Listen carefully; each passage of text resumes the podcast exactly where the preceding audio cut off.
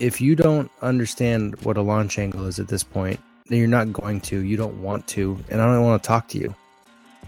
When you actually use the technology, you're not cookie cutter at all when you use it well. You're actually the opposite. You're more dynamic as a coach, not less dynamic. So I just try to I try to promote thinking and promote being more objective to things and trying to see things differently than what you're used to. If it's so good that you feel like you should give it away for free, that's the thing you have to give away for free. That's when it's actually valuable and people will actually look at you as a resource and not just some person trying to get your attention. You have to give people value.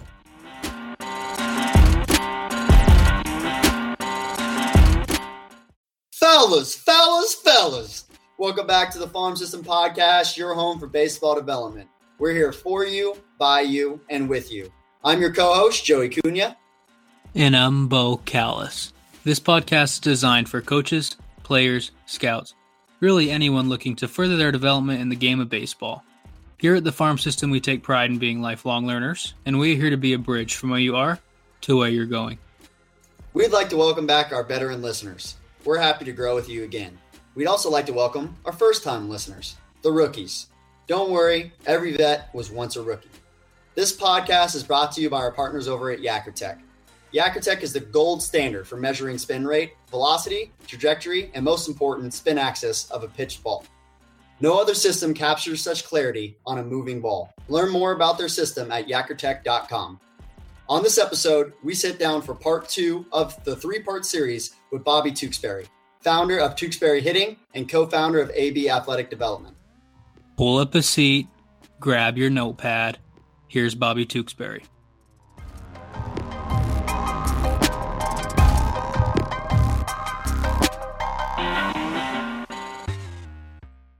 Welcome back to the farm system. We're sitting down with Bobby Tewksbary, founder of Tewksbary Hitting and co founder of AB Athletic Development. So let, let me start my interview, but can we can I start my interview portion of this? Yes, go ahead. Do your thing. All right. So take take me through how did you end up at 108? Uh okay, so originally uh, what happened was I was um, in I was I, I, was a regional manager for uh, Planet Fitness. I did an internship with them while I was playing college. Um, I tore my shoulder. Um, internship with Planet Fitness or with the one? Of yeah, yeah, so I was in an internship with Planet Fitness, and then they you uh, were, uh, tore... you were in Vegas at that point.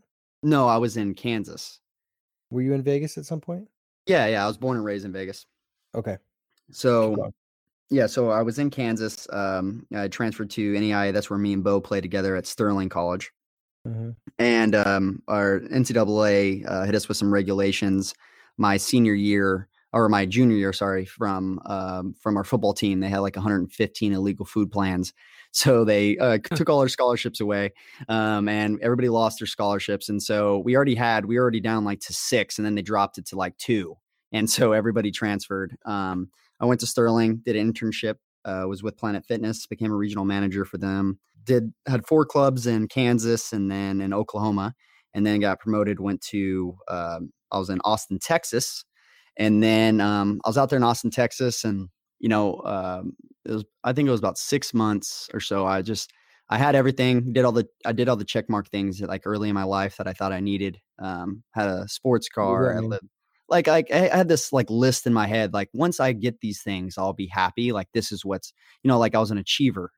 I just I just mm-hmm. needed uh, to go achieve all these things, and I thought that those things would all make me happy. And I'd just be that'd be my my fairy tale uh fairy tale when I actually achieved them. So These I had the like, material, like material things. Yeah, like, yeah, yeah. You know, like position, kind of like yeah. yeah, like position, like six figure jobs. Like my, you know, came from a really poor family. Like no one in my family's ever worked in a corporate, you know, the corporate arena. And um, you know, I was uh, a regional supposed to be a director within the next six months. I had the second most profitable region in the United States. Um, I was living in Austin, Texas. Like kind of had all these things like check marked. And um, once I had all those, uh, once I had everything, I, I realized I still wasn't happy. And I know we kind of talked about this from your side, but it was more of a spiritual thing. I kind of came, um, came, kind of came to God, and I started uh, going to church. And when I started going to church, uh, one service, uh, it was probably six months later after I started contemplating a lot of these things, and I knew I wasn't doing what I was supposed to be doing. I went to church and uh, they were talking about it was like in between series, and they were talking about how um, you know God's given us all gifts and different things that we're really uh, talented at and ways that we can contribute. And um, I went home and they were talking about more for the church, but I went home and kind of embodied that message and thought about it and uh, realized, you know, as I was scrolling through Facebook, I came across a um, video of Lou Holtz um, talking about coaching and the impact that it had on him on his life, and um, it just clicked in my head. Like I've been coaching, I've been at an academy in Vegas for um, you know ten years. I helped run an academy there before, you know, since I was a sophomore in high school, and I was a academy rat and was coaching little teams when I was there for years and helping them run business and do all those things there. And anyways, I realized that I needed to go back to coaching and it was in the middle of the year. Obviously there's no jobs. I hadn't been in, hadn't been coaching at all to that point. I didn't have any connections really to go get a job. So, um, I, the very next day, that was Sunday, the very next day, Monday, everything, it was kind of impulsive, but really I'd been thinking about it for six months and I finally just got some clarity and I went and I put my notice in at my job. I uh, broke my lease and figured out everything I needed to do. I dropped everything um, and went and became an assistant uh, coach at a high school out in Utah, um, where the guy that used to own my academy, um, he had, was running a team out there, and he had offered me a year prior uh, to come out and coach with him. And at the time, I kind of laughed at him. I'm like, dude, there's no way. Like, you know, like I'm making all this money. I like got I just got a promotion. Like, you want me to come make you know two thousand dollars for the entire you know nine months or something like that.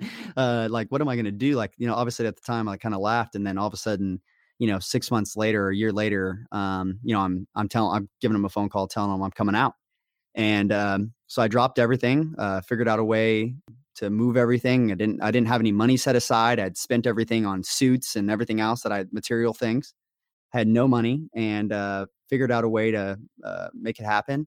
And um, drove out there, started coaching, and then when I started coaching, I uh, went to the ABCA, and I had already known about 108 because of someone that I followed from Vegas. He had tweeted about 108 at one point. I started following uh, Eugene.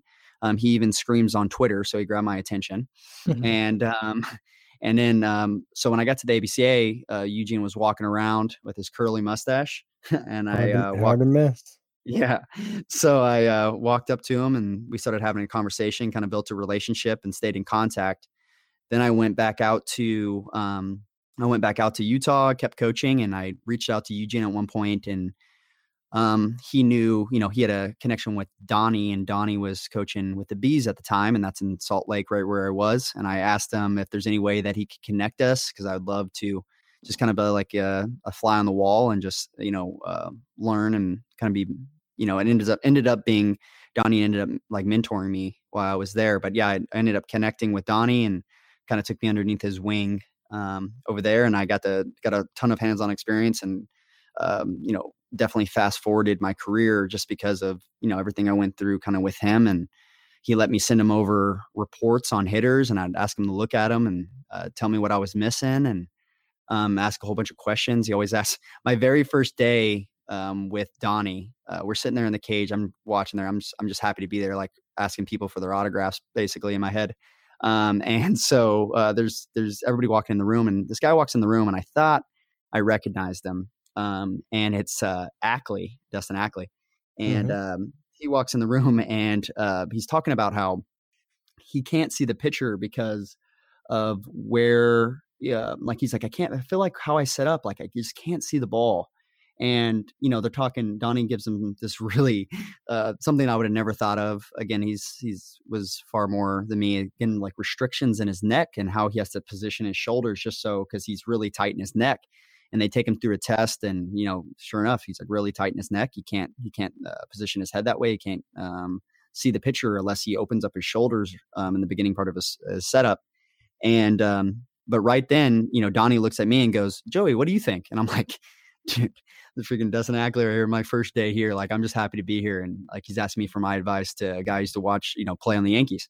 So, um, you know, I just told him, I think this is what built our relationship from the very beginning was I just told him, I said, honestly, like I've, you know, Dustin, I'm like, I've never seen you move.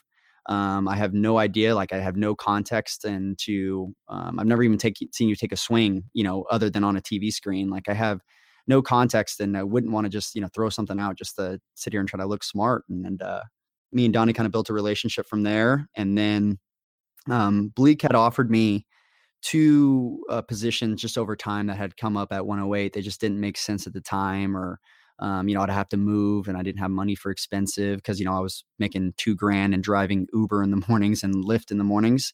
Um, to you just make ends meet. I was leaving the house in the morning at four o'clock in the morning and not getting home till like ten thirty at night, just doing whatever I could to you know do what I thought God had put me on the earth to do. Then from there, I came to Bridge. I came to Bridge the Gap.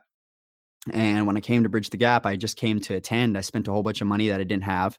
Um, I took a flight, rented a car, did all the things like had, uh, I don't, you know, didn't know how to put all the funds together. And then when I came out here, um, I stayed at the house. Bleak let me stay at the house with all the presenters, and uh, Bobby was supposed to be there. Bobby didn't. Bobby didn't come.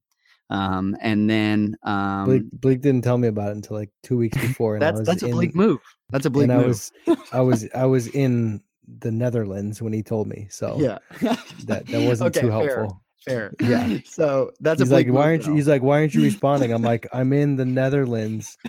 like, what do you? Like, I have to get on Wi-Fi to respond to your texts, and I'm six, I'm nine hours ahead of you. Like, give me a break. Yeah. No, and he probably texted you at like three in the morning though. So it probably was, you know, somewhere around a time that normal times. Like noon. Um, yeah. so uh but in any case, we um, I came here, and then one of the speakers, probably because he also informed him two weeks ahead of time, uh, pulled out, and so he just uh, looked at me and he's like, he's like, Joey, do you do you want to present? And I'm like, present. I'm like, these guys have been, you know, developing, uh, you know, this is we have almost every major league organization here. Um, you know, I didn't prepare anything, I didn't have anything, and then I thought about it, and I was like, man, if I if I didn't present, like I'd be more upset that I didn't take advantage of the opportunity in any case, I um, would you present pres- on? Uh, I put on a presentation of where I like um, I was very much into uh, John Maxwell and uh, leadership, and so I presented on just about like growth principles and things that I've established in my own life to continue continuing to like progress myself and like my intentional like growth plan and like uh, the tool belt, uh, the tool belt of being a coach. And so I talked about developing a tool belt and you know what that looks like and not throwing away one tool just because you know you now got a hammer so you throw away your screwdriver and kind of talked about the that analogy with coaching. And then at the end, I just went over, um, which actually is funny. I just did that on our last podcast. I discussed, you know, five growth principles that I practice on a daily basis to make sure that I continue to grow myself um, on a daily, on, on you know, uh, like kind of a, like a check some checklist things that I make sure that I do every single day um, to make sure that I have an intentional, like I'm intentionally growing. And I presented there and um, went over well. And then at the end of at the end of the, the conference, he had he offered me another position. Um, and then he's like, and I'm like, yeah, you know, like he's like, you'd be perfect for this position I need. Um, you know, you know, I was like, yeah, you know, like he's like, I would offer it to you, but you you probably turn it down. And I was like, I'm like, well, no, I'm just saying the other ones like kind of didn't make sense at the time and all this other stuff. And then he's like, yeah, but this be a big boy job. And then he, uh, you know, made me an offer and made me an offer I couldn't refuse. and then I uh, made the jump and then came over here. And then, you know, he kind of tested me out for a little while, kind of seeing where my head was, what I was open to, um, what I was capable of doing for the business. Um, and then we, you know, kind of went from there and um, here we are. Nice. Here we are. Here we are. Um, what's the um, what's your what are your primary roles, responsibilities at 108? What do you what's your day like? Um, I am the director of hitting and also the director of business development. So, um, really, from Blake, the hardest part is, you know, instead of him giving everybody two week notices on everything we do, um, I'm trying to take I take his brain and try to make it um, and do some of my like scalability and some experience that I have with multiple facilities and what that looks like and how to get everybody on the same page and pulling a rope in the same direction. Um, so a lot of times, again, with a lot of it is structuring when it comes to the business side, and then also development wise with building relationships with other companies.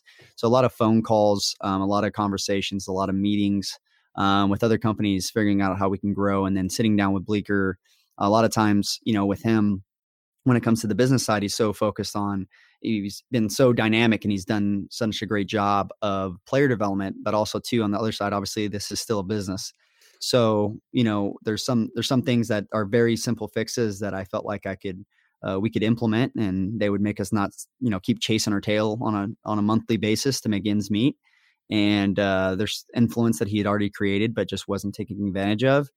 And so I kind of came in. Uh, we I do some of that stuff on a daily basis of just you know I do our website. That's why I I wrote you at that one time, and uh, we're I made some pretty massive changes to our website that will be launching here in the next couple of months. And then um, also on top of that, obviously um, directing. You know we have two different facilities, uh, about 45 minutes from each other.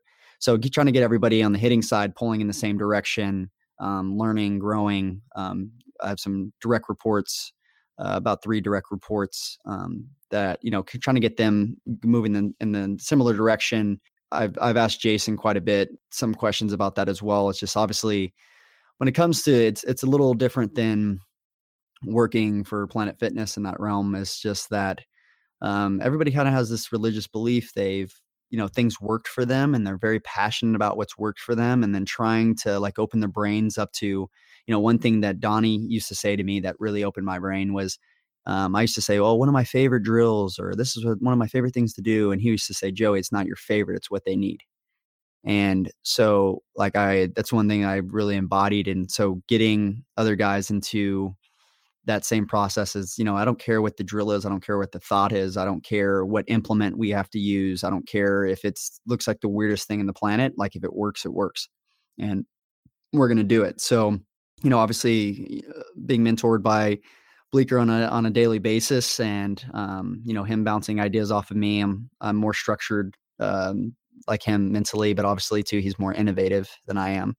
Um, so we kind of we kind of bounce off ideas like that, and um, so yeah, I kind of I do multiple different things. Um, I wouldn't say there's like a strict description. I just kind of do whatever the heck he slides on my plate. Nice. He's uh he's a passionate dude. Um in a good way. I mean that in a good yeah. way. I, I appreciate it. Is he always on like that? Uh, sometimes, sometimes I think he gets tired. Obviously, he, he pulls a lot of you know overnighters and doesn't sleep too much. So there's definitely times when he's tired. Um, but also in the next ten minutes, he can flip it on. You know, so um, majority of the time though, like yeah, just like ABCA, that man, he's all of a sudden streaming another room and just holding court or you know doing whatever. That's that's the he is. Uh, one thing that I always admired about Blake in that way is that he is very forthcoming and he's always been very transparent with me. Um, I mean, even my first couple days being here, like I've worked in corporate environments, I've worked with a lot of money floating around, I've done a lot of those things, and he was just very upfront from the very beginning, like uh, with numbers and uh, very transparent with what everybody was making. And um, I think in that same sense, like he's the same with with people. He's very uh, transparent and will let you know what he thinks. He's from he has that he has that East Coast in him. Um, he'll let you know what he thinks, and he's definitely not trying to like hide anything. Um, so yeah, that's definitely him. Yeah, he's he's uh he brings it when it, ABCA was fun. ABCA was an interesting thing for that was my. How many have you been to? Uh, two. So I've heard, so I've heard that this one was like massive and really yeah. good compared to some other ones. I heard that Indianapolis was not good because it was cold. It was really cold, negative five at one point. Yeah, I mean, deal with it. but people like people were sick though, and yeah, it like, was it was tough. That's not good. But the the my favorite part about it was just being around like minded people and being able to bounce ideas and just discuss things and dig into concepts. Like mm-hmm. we we went till I slept the first night because I knew I had to pace myself. Um, I had been my my daughter had been sick like the three days leading up to it, so I had gotten no sleep the three days before I flew there. So I'm like, I can't go four nights in a row, so I had to sleep the first night. But then we went. I mean, we're talking like 4:30 a.m. back to back to back. It was awesome. Mm-hmm. It was awesome. Yeah. Um, I want to ask what what is the culture like at at 108 how is it different than other places you've been?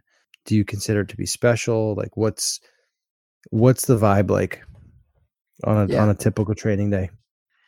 Yeah, I would say um, it definitely has. I've I've been to I've, I've visited Driveline. I've visited um, quite a few player development like places across the nation. So kind of have some some experience with that. And when it comes to 108, I would say the the main things that I always feel is again I think because of you know Bleecker's uh, leadership in that same sense. I think everybody is pretty transparent and I think that's something that I really value in the culture is guys that are willing, you know, um, you know they're upfront. like if they're struggling with things or they don't agree with something you can see guys you know guys are passionate again all breeded from leadership and it just kind of trickles down but everybody's passionate about what they believe in and you know they're you see guys going after each other you see guys challenging each other um, and then also you know with that you see you see a whole bunch of really talented athletes. Obviously, you know we have some of the top talent in the nation, um, and that's it's, that's good. Guys get challenged. You know, there's guys that are absolutely dominant in high school, but when they come here, they're facing other guys that are absolutely dominant in high school, or they're facing. You know, we we constantly we we've done it before. We have a 12 year old hit off a professional pitcher or something.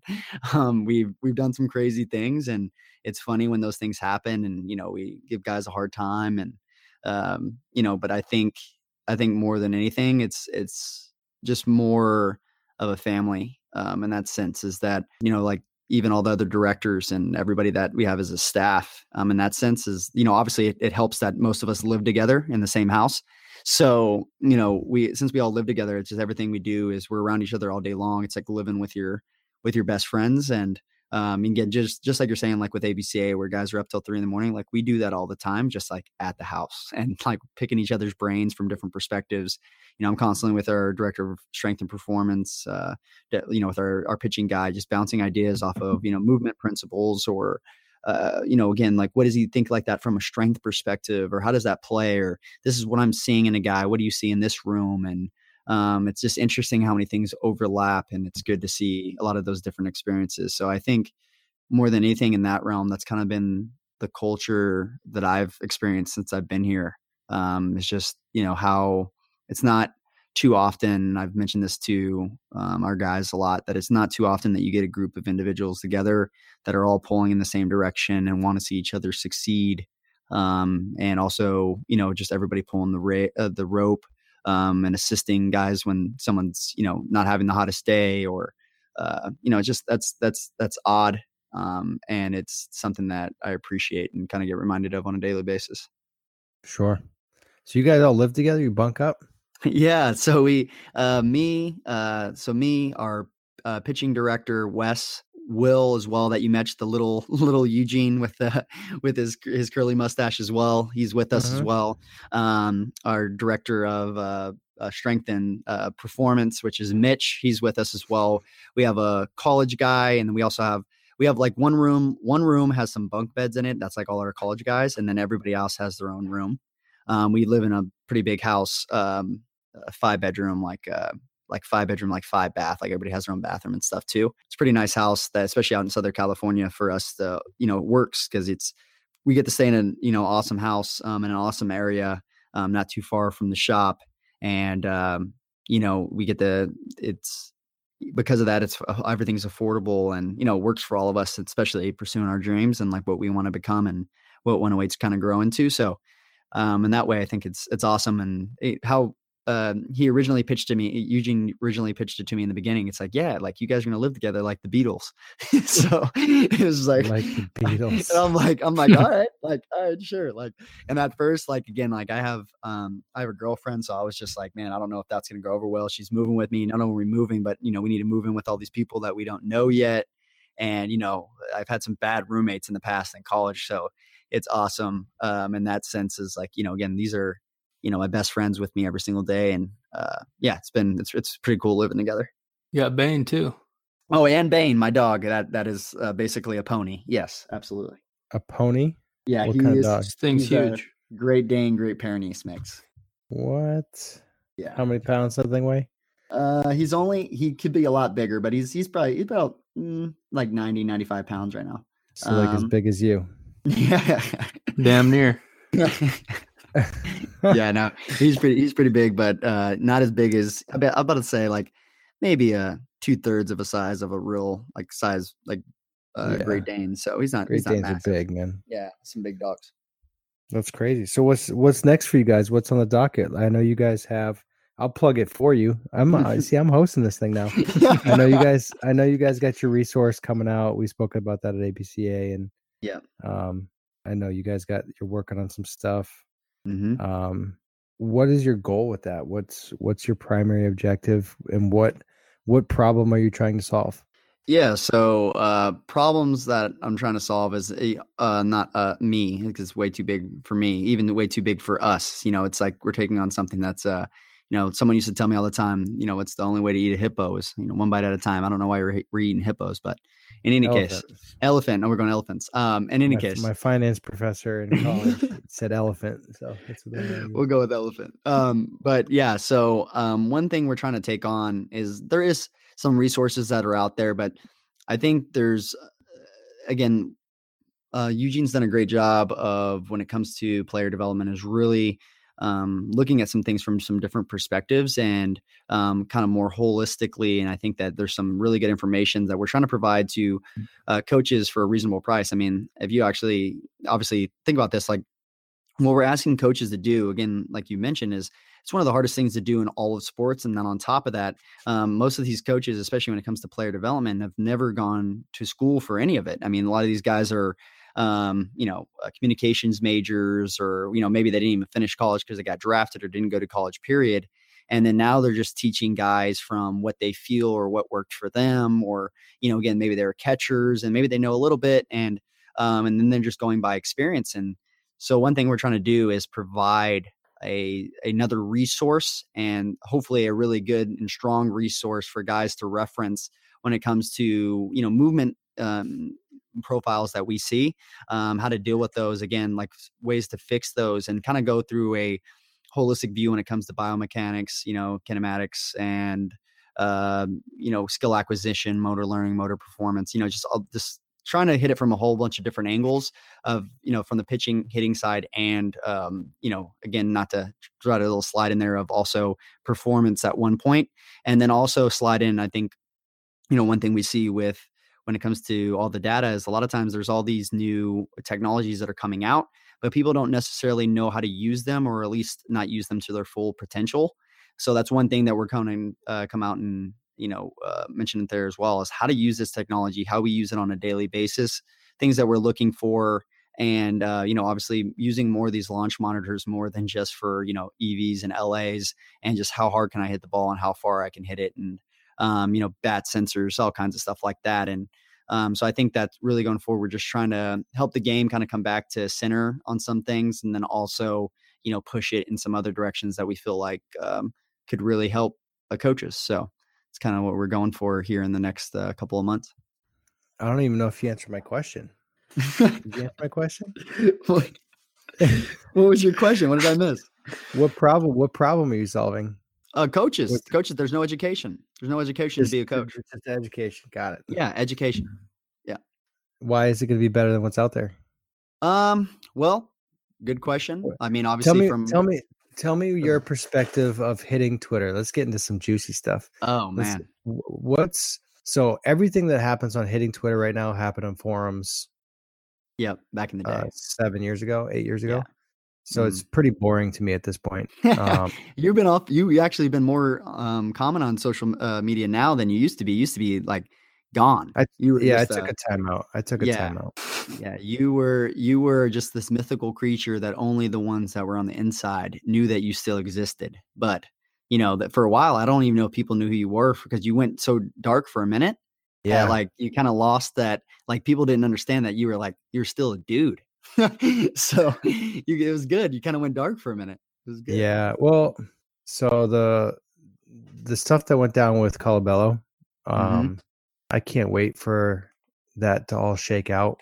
Chris, I mean, he's at my facility every day. He's one of my best friends in life, and I actually lived with him that off season. So like, I I know the man. I know the character.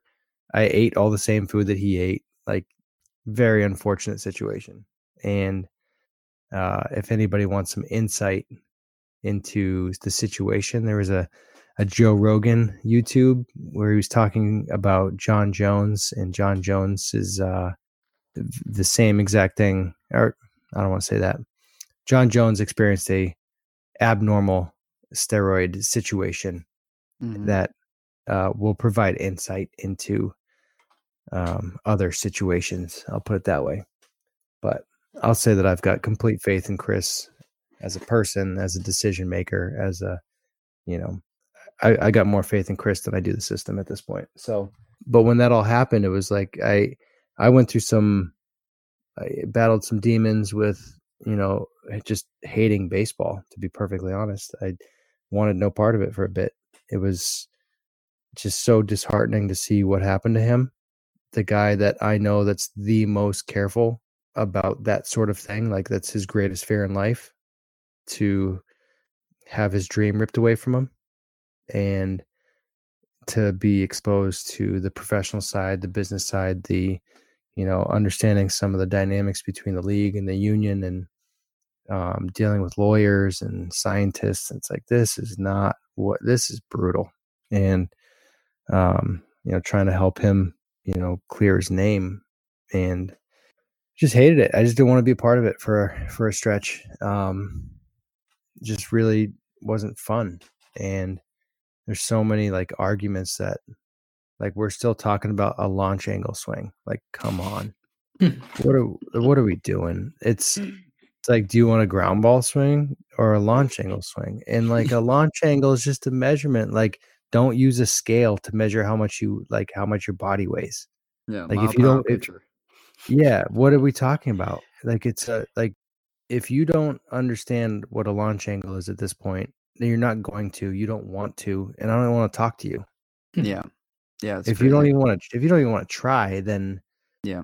I don't want to talk to you. And that's like all Howard guys, I just I just don't get to. I mean, uh, Twitter's one thing. Maybe they're just. I mean, don't get me wrong. They definitely have the resources to figure out what that is. But I think it really comes back to where they're pulling a lot of this information from, and it's like announcers that get paid to talk about baseball and talk about like what's going on in the game. Especially, you know, obviously there's been this big push for analytics and what that looks like, and it's like even now, like going into this off season, like there was it happened again. Like somebody else talking about, um, you know, launch angle and that being like that guy having a launch angle swing. And it's just like, I just don't understand by, you know, this point, it's just at this point, it's just like, again, like you're saying, they're choosing not to understand. Like, you know, they, yeah.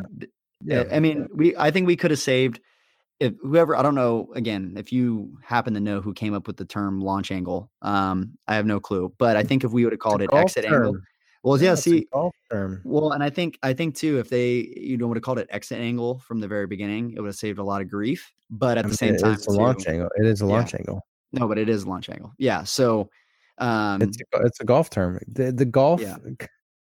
golf went through all of it. Golf golf went through the whole uh fight technology and then like, oh wait, this is actually really good when you use it well. Yeah. And you can use technology to talk about feel and not create robots. Yeah. Like it's that that happens when you actually use the technology. It's not you're not cookie cutter at all when you use it well. You're actually the opposite. You're more dynamic as a coach, not less dynamic. And it's just the people that have never used it. They they have no exposure to it, so they don't know what they're even talking about and it's obvious if you use technology that they don't know what to talk about. So then you just you're running in circles, you're going around and around, and you're frustrated, and it's annoying. So I took a timeout. Yeah, I just took no, a timeout. Hitting hitting Twitter is very. uh um I think I think holistically, I think it's good for the game. Um, those conversations that happen. I mean, you want, don't you want, want a fun fact? Yeah, what's going on?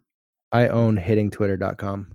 Oh no I own, I own, the domain name. I don't think I can do anything with it because Twitter would slap a cease and desist on me. But I bought it.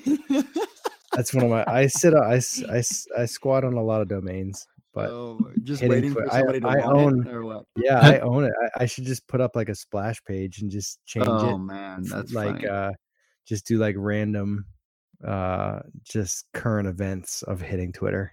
Like maybe oh, like man. a daily, like best tweet of the day or worst oh, tweet of the day. You shouldn't have done that, and you should have just freaking clouded yeah. people and just putting the dumbest stuff you can find on there.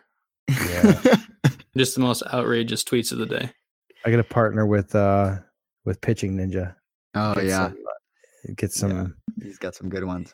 he's doing he's doing good stuff. Um, no, he's a um, good guy. Yeah, he's putting the background stuff and yeah, using using, using social for good and not evil. Yeah. yeah. But I just I'm just sick of the arguments and I don't want to waste my time on yeah nonsense anymore. And yeah, like Kyle came after me, Kyle Boddy Boddy, sorry, Kyle. Um, he came after me and he's like yelling at me like, "Oh, we're just it's marketing." I'm like, "Yeah, I get it. I'm just over it." Like I get that. I listen, I understand. I just want no part of it. It's just I yeah. think there's different ways to do it and there's different that book the, that book pendulum that I referenced earlier, it like where we're at as a society, being polarizing is good. If you yeah. are polarizing, if you take a stand and be loud, you're going to get attention and it's going to yeah. be good for you. Yeah. I don't I don't know if it's good in general. And mm-hmm. that's the according to that book, like that wave is going to exist for like another 15 years. So, yeah, you know, keep better get with thing. it, Bobby. Better get with it.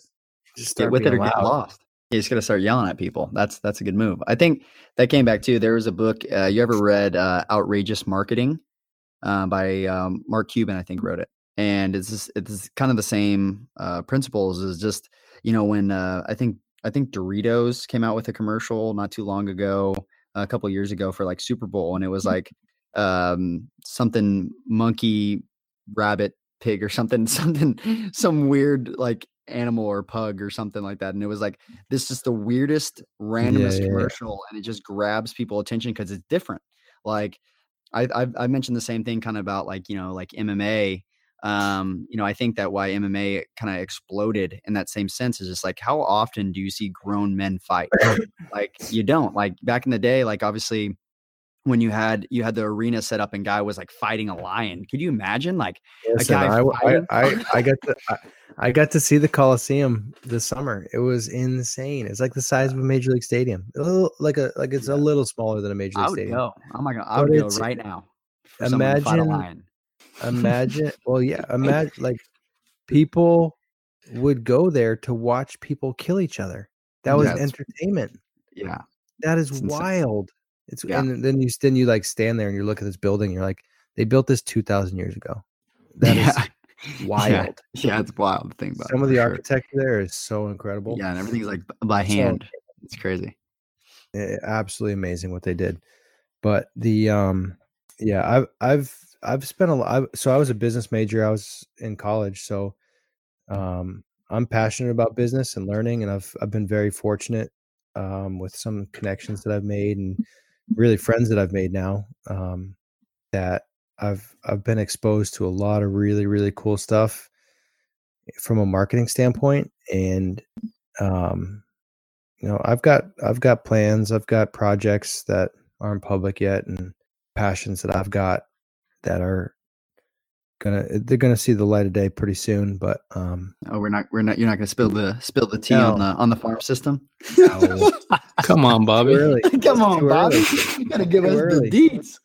I told you I own hitting Twitter. That's pretty good. That that's pretty good. Yeah, we're gonna drop that one. Um, I, am sure somebody will after this episode will come and get you and pay you a couple million dollars to get that one. So probably not. Probably no, but the um, it's one thing that I I always struggle with. I I grew up in a situation where we didn't have a lot of money to do things. Like I would not have been able to. Our family would not have been able to afford being a a client at my business right now. Like yeah. that's I struggle with that. I really mm-hmm. struggle with that. So yeah, you know, we've never turned somebody away because of money, ever.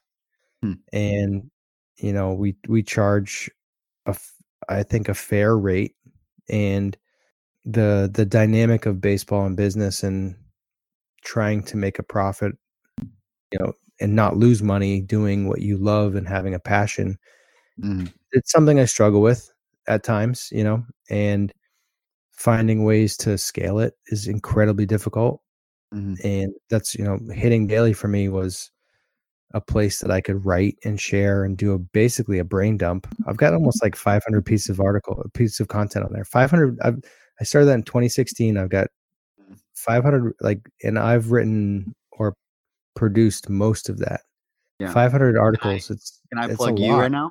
Can I plug you sure. right now and have you open up what yeah. you know? Hitting daily is obviously uh, something that was a big influence on me. Like as I was, you know, kind of learning how the swing actually moved. I remember sitting in my bedroom, I'm in college, and going, "Hold on, like if the swing did that," and I started figuring it. Like it all had this like moment in my head. I'm like, that doesn't make any sense. And then you know, again, coming across your stuff. Um, so can you kind of open up what hitting daily is, what it consists of, um, what yeah. people have the capability of doing, and kind of open that up? It's uh so it's a membership website. It's 20 bucks a month. And I try to do five pieces of content a week. I don't achieve that every week, but I I do my best to get up five pieces of content a week.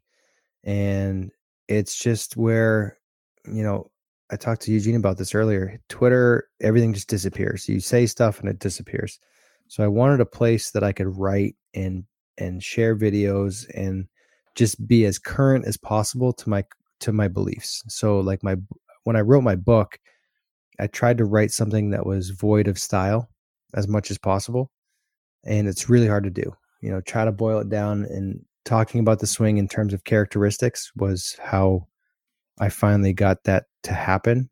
And, you know, talking about depth and plane and direction and timing windows, those things to the best of my ability without style considerations but there's a billion style considerations and I never know what words are going to work for a hitter. I never know what's going to make something click. You know, everybody's approaching this from their own lens. They mm-hmm. have their own experiences, their own all the teaching that they've ever received. That's that's their foundation. So hitting daily is where I just share as much as I can in as many ways as I can you know i do player breakdowns i do like i've i have one category it's called swing thoughts and concepts and it's there's probably 200 articles in that one alone. And it's just like i'll see something in a game and i'll just i'll write an article about it or do a voiceover and just expand on things in ways that i hope will connect with people. My my goal when i when i put content together is i want to have like 10 or 15 minutes of content for somebody to to digest. Like 10 to 15 minutes of you know if i if you get tw- if you get 20 of those a month pretty good chunk of material and a lot of people that that are members will tell me they they just binge on it. They'll they won't check it for a week and then just go in and just blast through five and it's a good way to do it. It's um you know i think back to how how i got my start in a lot of the forums and trying to gather video and one of the one of the best things you could ever do to learn this stuff is to start making your own video mm-hmm. and looking for the differences. So i just try to i try to promote thinking and promote being more objective to things and trying to see things differently than what you're used to. Chris writes chris has been writing he's written a, a, a decent amount. I tried to get some other writers at, uh, at one point and tried to like kind of scale it more but didn't really work out just it's it's hard to get people to it's hard to write consistently. Mm-hmm. Newfound respect, newfound respect for like Ken Rosenthal, like dude grinds, like Jeff Passan grinds. Um, you know, those guys are churning stuff out, and it's hard to do that. It really is, and it's, you know, I I try to put out really good stuff that people feel like they're getting good value out of it. 20 bucks a month. I mean, a lot of people do membership stuff, yeah. membership websites now. And, you know, I started in 2016 and then I know yeah. Driveline came out with theirs recently and Baseball Rebellion came out with theirs and mm-hmm. more people are going to come out with stuff. And yours is, uh, yours is different though. Yours is like, um, like I said, I, I, I think in that same sense, it's um, like there's so many times that I've gone on, and again, like you're saying, it's just like a guy in an on deck circle or a guy going through like certain feels, and then like your perception of that and how it blends into like guys' swings or just like their thoughts. Um, and I think it's a little bit different in the sense of so much. It's uh, not so much like I wouldn't go to it like you're like taking a course or something. It's just like thoughts and kind of like take you know uh, you know eat the meat and like leave you know or take you know eat the meat and like leave the bones kind of. Um mm-hmm. and i i think from that side it like really got me thinking it's more thought provoking um than i would say as like you know it's kind of to get you thinking it's not everything it's a piece and i think that's why again it kind of feeds into the hitting daily side is you know it's just the daily like thoughts, like thoughts of Bobby. That's what you could have named it. Yeah. Um, and yeah. so uh, well, I, I would, that was because I'm I'm trying to get away from personal branding. A little little business lesson. Don't name your mm-hmm. business after yourself. Mm-hmm. Yeah. I I when I started writing, uh, obviously Eric Cressey's like a legend of the industry. Yeah. Um, and he's an, he's a Northeast guy as well. So, you know, I would look at his archives and be like, this dude's been writing since 2004. Like yeah. he's so when when he started getting consistent, that's when I was like, okay, that makes sense to me. And like he talks about naming it Cressey Performance and how that's probably not the best thing in the world. Like if you yeah. ever wanted to sell it, that's mm-hmm. that's not good. So doing something called hitting daily, it in in a lot of ways it, it makes my brand scattered. And I think I I really don't promote hitting daily like I should. Like uh, if I was yeah. going straight business mode, like you've been retweeting it a little bit lately. Yeah, just Chris, finally. You almost never do though. Yeah, Chris. Well, Chris does the. People were like, "Is this like uh Inception? Like, what's going on?" uh, Chris is doing all the social for that. Like, he'll gotcha. he'll tweet out his stuff. So when I see his words, I don't think twice about retweeting it. But I hate when people retweet themselves. Yeah. like, I just don't. I don't know. Look, like, if it's a good Bobby, tweet, you're, you're, stabbing us right now. Why okay? don't you just add us, bro? Why don't you just add us next time, Bobby? Maybe Damn. I will. Maybe I will. I'll screenshot it and just just do the uh do a tunnel of tweets with screenshots. Yeah, it's like, wow, Joey just retweeted himself. Awesome. Do you like, do you retweet yourself? Well, we we post, we run obviously the farm system as well. So there's things that we post, and then too, um, obviously the farm system has different reach than p- some of the people that follow me um, right, right. personally. So we we kind of use that, and also I also run our 108 hitting, so I retweet from there as well. Again, all different audiences um, mm-hmm. and different reaches. So we again more as a marketing, not so much as like look how like um, smart I am. Or sometimes again, I've I've also retweeted um, like I posted things. I had a thread I recently wrote for 108 hitting, and it kind of blew up. And then um, Ooh, I, what does that mean I, to you? What's that mean to you? uh, well, well, we um, no, no, it it it did uh, caught on. It was I think it was more more so because anything with uh, Mookie and JD talking about hitting, I think is going to blow up. Period. So I don't know if I was actually smart or they just wanted to hear them talk. So, um, it you know, but again, something like that, like I've retweeted and kind of you know just uh, I don't know, I don't know. It's kind of weird when you when you put it in that perspective, but um, yeah. So he brought it back up to the top of the timeline. I'm, I'm, yeah, no, I meant more in terms of like they retweet their own account. Like, mm. yeah, like if Tewks hitting retweeted Tewks hitting, it's different if you have different brands. That's, yeah, I, it's a little different. I, am not a big fan of the self retweet. It's okay. I, I feel you don't have to smooth it over, Bobby. We're okay. I, I, no, I can repair. Bo, Bo, Bo replace. Like I'll take care of Bo. Bo will take care of me. We'll we'll we'll heal our wounds from that stab one. We're good. We'll move forward. People have survived stabbings before. We're good. yeah, no, but I mean, so it's so like self. It's it, it goes back to the other stuff we were talking about with like trying to make money doing this and mm. charging fair rates and you know the the promotion and self promotion of of social. My take has always been like if you share good stuff, like sometimes you'll just time it wrong. There's there's different apps or different you know things you can you can access when your followers are most active mm-hmm. so you mm-hmm. can time stuff up and be smart about when you share stuff yep. yeah um, but if you put up really good stuff so uh, a guy that i consider to be a mentor and a friend his rule when he gives stuff when he does stuff for free he says if if it's good enough that you feel like you should be charging money for it if it's so good that you feel like you should give it away for free that's the thing you have to give away for free mm-hmm. because that's when it's actually valuable and people will actually look at you as a resource and not just some person trying to get your attention. You have to give people value. Yeah. So, you know, the no, stuff like the stuff with like a Mookie or JD right now, that's just the trend. That's a trend right now. That's for sure. You know, in 2015 it was Donaldson, then it was Judge, then it's Mookie and JD. It's like it's just a it's a yeah. cycle and it's it's my I think my perspective on that might be different than most because I kind of lived it, so mm-hmm. I can mm-hmm. see it pretty objectively. But you yeah. know, in terms of in terms of putting out good stuff, like people that put a thousand hashtags. So do you guys do hashtags? Should I just do it again? We've never done hashtags. I just oh, you need send me a text before you say the next things, bro. Don't be trying to stab us, bro. no, but like if you look at people that are like real authorities and real credible people, are they stacking up their Instagrams with with hashtags? No. I just don't. I don't see them doing it because they don't need to because their content stands on its own.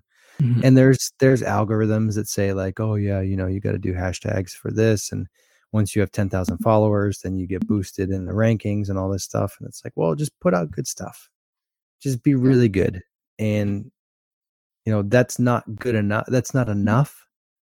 But if you're genuine about what you do and you care, and you're not just taking advantage of your athletes and trying to make it all about yourself all the time like then you're gonna be okay. You're like just put out good content. Just put it out and you'll be okay. You the right people will find you.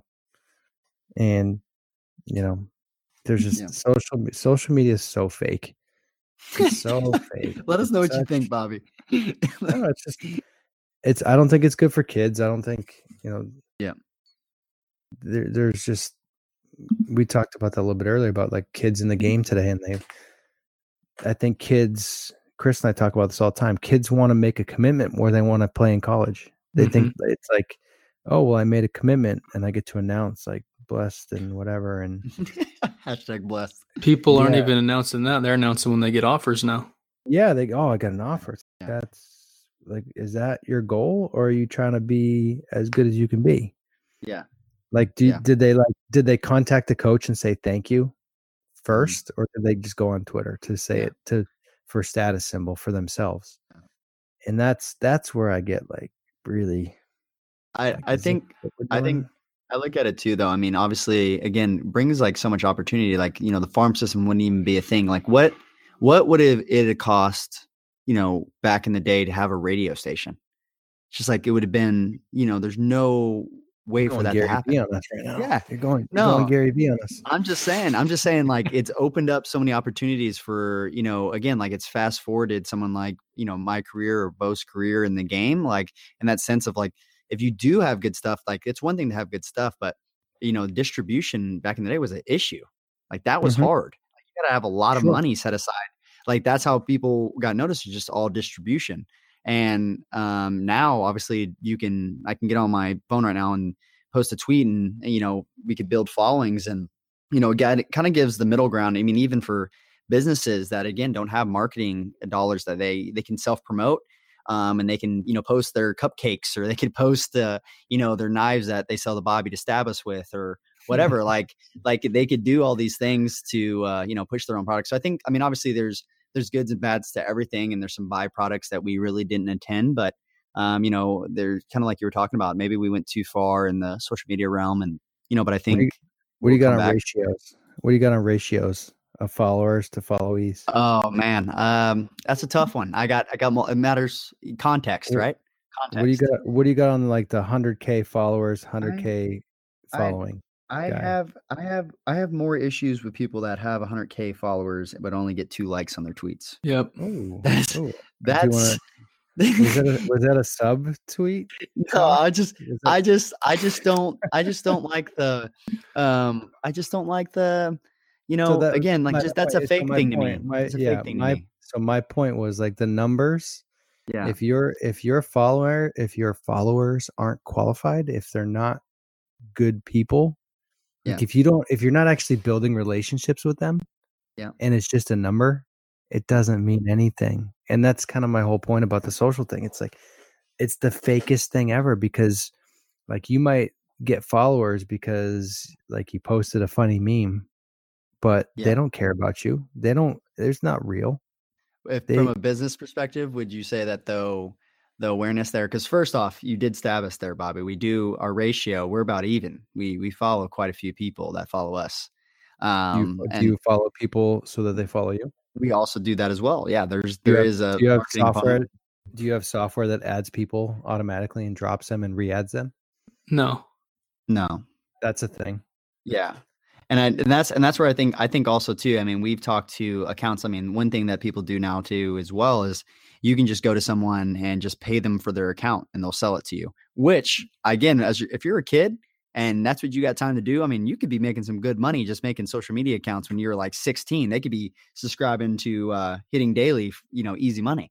So, I mean, back, you know, if I wanted to go to a batting cages, I just think there's so many things like, you know, you know what I would have done when I was younger to have uh, be able to do like even when I was in college, if I had uh, like Uber or Lyft or something like that, that I could do that as a job. That was the hardest part of being in college is you couldn't have a real job or make any money because you're playing sports and you have school. I can't just turn on the app whenever I want and go drive for a couple hours and make some money. You know, like that would have been that would saved me some uh, corn dogs and uh, some of the other other hot dogs, the million hot dogs that I ate while I was in college. So I don't know. I think there. I think there's when you go into a lot of that stuff, uh, there's always opportunity. Um, in, in, each one of those, obviously some byproducts of that as well. Um, but I don't know. I, I'm a I'm a technology lover. I love it. I think I think it's all in the in the name of progression. So much opportunity. It's opened the doors for so much opportunity especially oh, yeah. in business. No, that's there. That's I mean, it's certainly there, and it's I don't hate all of it, but the the parts that I don't like, I feel pretty strongly about. Mm-hmm. Yeah, and I just it, for me, I look at it. I look at the how it's affecting kids. Yeah, yeah, I agree. Sure. That's the part that I'm concerned about. Like, because yeah. like Joe, you were you get you kept giving me a hard time at ABCA, being like, "Oh, big shot, this and that." Like, you, you, thought I was like flexing, like big, big time Bobby. like you thought I was flexing on you about certain things. I'm like, dude, it doesn't matter. Yeah. Like it like if people follow me because they they think I put out good content and they want to be aware of when I put out new things and they you know if I'm helping them, that's awesome. But I'm not gonna go out and follow twenty thousand people to, in hopes that they follow me back.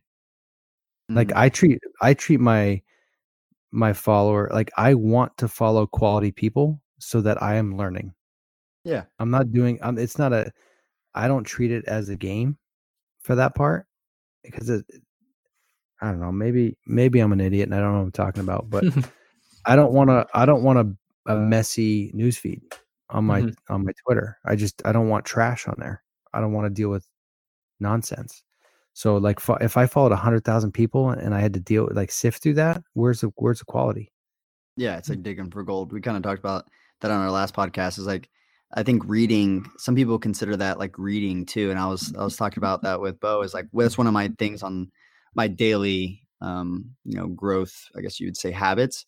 Is I read. I make sure I read every single day, and I was like, and it's not you know like everybody you can count Twitter as reading because you are reading, but at the same time too, again, you're sifting through it for nuggets rather than if you were reading something that is more controlled. Again, if you're reading a book on biomechanics or you're reading a book on you know um, leadership or something like that you know you know what you're going to get going in you know that there's going to be some things that you can do some takeaways from rather than you know there's plenty of time on twitter that's you know useless or you know you fall down the the rabbit hole of youtube or you know i'm just making fun of you because you said you were just watching youtube before this but yeah you could easily fall down the rabbit hole um, and get off course. And it's like, man, I just sat here for 40 minutes and did nothing. Just didn't get anything that really pushed me forward. Like just entertained myself, but I didn't get any better. Mm-hmm. I didn't I didn't learn, I didn't grow as a human being, you know, like none of that stuff happened. So like you can definitely uh there's definitely some bad sides of it of you know time filling. It's just like man, I could have we're sitting at dinner and I could we could have had a conversation rather than all of us, you know, looking down at our phones. Mm-hmm. So and the parents are the parents are just as bad as the kids. Uh, kids get the bad rap, but yeah. Tell you what, I come I come up to our lobby mid session, and all the parents have their heads down on their phones. They're not talking mm-hmm. to each other. Yeah, it's it's sure. it's across the board. Nobody's present. Nobody's present right now. Yeah, and, and I think that's even hard. And as business, as a business, that is a massive opportunity. Yep. To yeah. be present with kids and help them and show them that you really do care. That is a as like it's this it's what should be normal and it's yeah exceptional right now. Yeah. It is exceptional right yeah. now. Yeah. And that it's it's the reality and it's kind of sad mm. to be honest. Yeah, we have we have uh, players too. One thing I always notice um, with some of our guys as well is just you know what's kind of going on with them mentally. Like some of our younger guys, it's um, you know, they take a bad round. And like there's certain guys that we have, um, you know, that I, especially they've gotten better now over time. But I remember guys coming in, it's like they do bad round, and I got you know 11 year old that's like starts like you know tearing up or you know it's like dude just baseball I you know like and just being there um on that side of things I, I, think it's like you're saying there's so many opportunities that are missed because you know our heads are down in a phone or you know we're just not paying attention to what's going on around us. We're become numb um, to a lot of those things which you know those could be really big moments for that player. Um, again maybe he's not getting that maybe he doesn't have a relationship with his dad. I know a big thing for me was you know i wasn't too close with uh, with my dad as i was growing up so like coaches were you know a big father figure for me. Like you know i grew up with professional athletes at the academy and I I really, you know, everything those guys did, I try to mirror. I, the guys used to make fun of me when they came back every single week. They're like, dude, every time I hit with you, you got a new batting stance. Cause every time I hit the pro guy, I wanted to be them, you know, mm-hmm. and I wanted to mimic them and I wanted to do their movements. And, um, you know, they all took me underneath their wings and I had some really solid, like human beings around me as I was growing up. Um, and I think that that was big. I mean, my brother, uh, obviously growing up in the same household, but older than me, uh, 10 years older than me, he, um, you know, was uh, in a gang and has been shot multiple times and just kind of went a different route. I mean, obviously, he's turned his life around quite a bit to this point, um, but it just different. Like we grew up in the same house, but had completely different environments just by who we were surrounded by. And um, you know, those guys, I reference them all the time. And Some of them are still coaching, some of them are completely out of the game, and um, you know, they were, you know, my father figures. They were my, you know, my best friends. I wasn't out going to parties and doing all this stuff. Like I was at home, you know, I was either at the cages like reading or working out or hitting with these guys, you know, Frank Thomas and Canseco running in and out and like all these like great minds. Um, Gil Velazquez, uh, you know, just all these guys just running in and out. And uh, by the way, plug for Gil. Gil is one of the greatest human beings I've ever met in my entire life. That guy yeah. was unbelievable. I, am sure Bobby, you probably remember him on the Red Sox uh, back in the day. Um, but yeah, he was. I mean, he's like he was making big league money. Like he'd been in the pros obviously for a while, and this guy every day drives up in like a Prius when they definitely weren't cool um, back in the day. And uh, you know, every time he pulled up, he'd pop open his trunk and he's giving out bats and you know gloves and just like a plus human being. Like just would hit with anybody. Um, you know, always wanted to help people. Um, yeah, again, just like a plus human being. But you know, these guys are you know mentors and uh, you know father figures around me. So I think that, like you're saying, those are big opportunities for us as a coach to just kind of remember our impact that we have on our players and who we have around us. Yeah, if you take advantage of the opportunity, if you're if your head's down on the phone when kids are there, you're going to lose them. You're going to lose them. I see it. I see it way more than I would wish to. That's that's for sure. Yeah. Well, I think that's a part of it with the kids that Joey mentioned how they struggle with failure. Social media, they have an unrealistic expectation of, of reality in the process. You know, what do you see on social media? The one good swing out of 200? Mm-hmm. And it yeah. just, they instill, the, yeah, they instill this behavior that I have to succeed right now. And when they don't, you know, it's, it's, it's a bigger issue than kids, man. Yeah, Bobby, if you didn't if you didn't know, Bo's got his degree in psychology. So he's yeah, so you better watch out. He's been analyzing you the whole time. The whole time. and That's Bobby, fine. Bobby, how are you sitting here throwing jabs? Big shot, Bob. You can't even give us a, you can't even give us a follow on Twitter. wow. it's not useful information for him, Bo. I listen. I listen. Listen. I, I listen. I follow. I gotta follow Joey. Yeah, you did. You do uh, follow me. I went and checked while you were talking because I was going to give you a hard yeah. time and razz you, but I didn't check from the farm system account. Yeah, that's so, what I was looking at right now. Yeah, I was. I was going to razz you because when you said that, I was like, I'm not calling. He's trying to type it out on his phone. He's like, shoot, I'm going right now. How do you spell system I, again? is it one word? I'm, I'm checking to see it. I'm trying to see if it's good. All I know is you sent me and 50 other people a mm. link in a message the other day. I that's true. Listen, I, I promise you, I did. I did not read that message. That was way too long. Yeah, no, wow. I did. I did. I did send a message to you guys. Um, it's fifty so, people. It hey, me I, and fifty other people. That doesn't make me feel special. Sorry. That didn't make me feel important. Sorry, I could have copy and pasted it and sent it to everybody, but I wanted this was I wanted authentically everybody to know that I wasn't copying pasting and that I was sending it to a group saying, look, fellas, I love and appreciate you guys. Look, I'm trying to push the game forward. If you guys could help, you know, more of that side. Yeah. I, I, I, did I did attempt. I don't think I you retweeted cl- it either. So no, I didn't. I didn't mm. retweet it. I, I clicked through and I didn't. To be honest, I didn't really understand what you're doing. So are you plugging us right there, Bobby? Should I yeah. go off on that real quick? Yeah, I just front. I just front doored you. This is the end of part two. Stay tuned next week as we wrap up our series with Bobby. Man, so awesome to get through part two with Bobby. This call takeaway is brought to you by Silverback Sports. Silverback Sports is the alpha when it comes to arm care and training essentials. Silverback's training products are constructed from premium materials and are designed to be durable and dependable to withstand the toughest and most rigorous throwing or training programs. Visit shopsilverback.com to see their entire line of high quality products at very affordable prices. Also, follow them on Twitter, Instagram, and Facebook to stay up to date. That's at Shop Silverback. That's at Shop Silverback.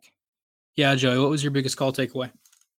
I think my biggest call takeaway is, you know, again, when he was talking about the importance of those little conversations that happen on the side, I mean, those are could be even more important than doing movement work, swings, anything like that. I know sometimes on uh, Twitter, some of these guys will give some uh, about guys just in the cage talking the whole time, and we're, we're definitely not hitting on that. Well, what Bobby was emphasizing again is talking to approaches. Um, it doesn't matter, you know, if you don't have a game plan um, and you don't know again how to utilize the skills that you're learning.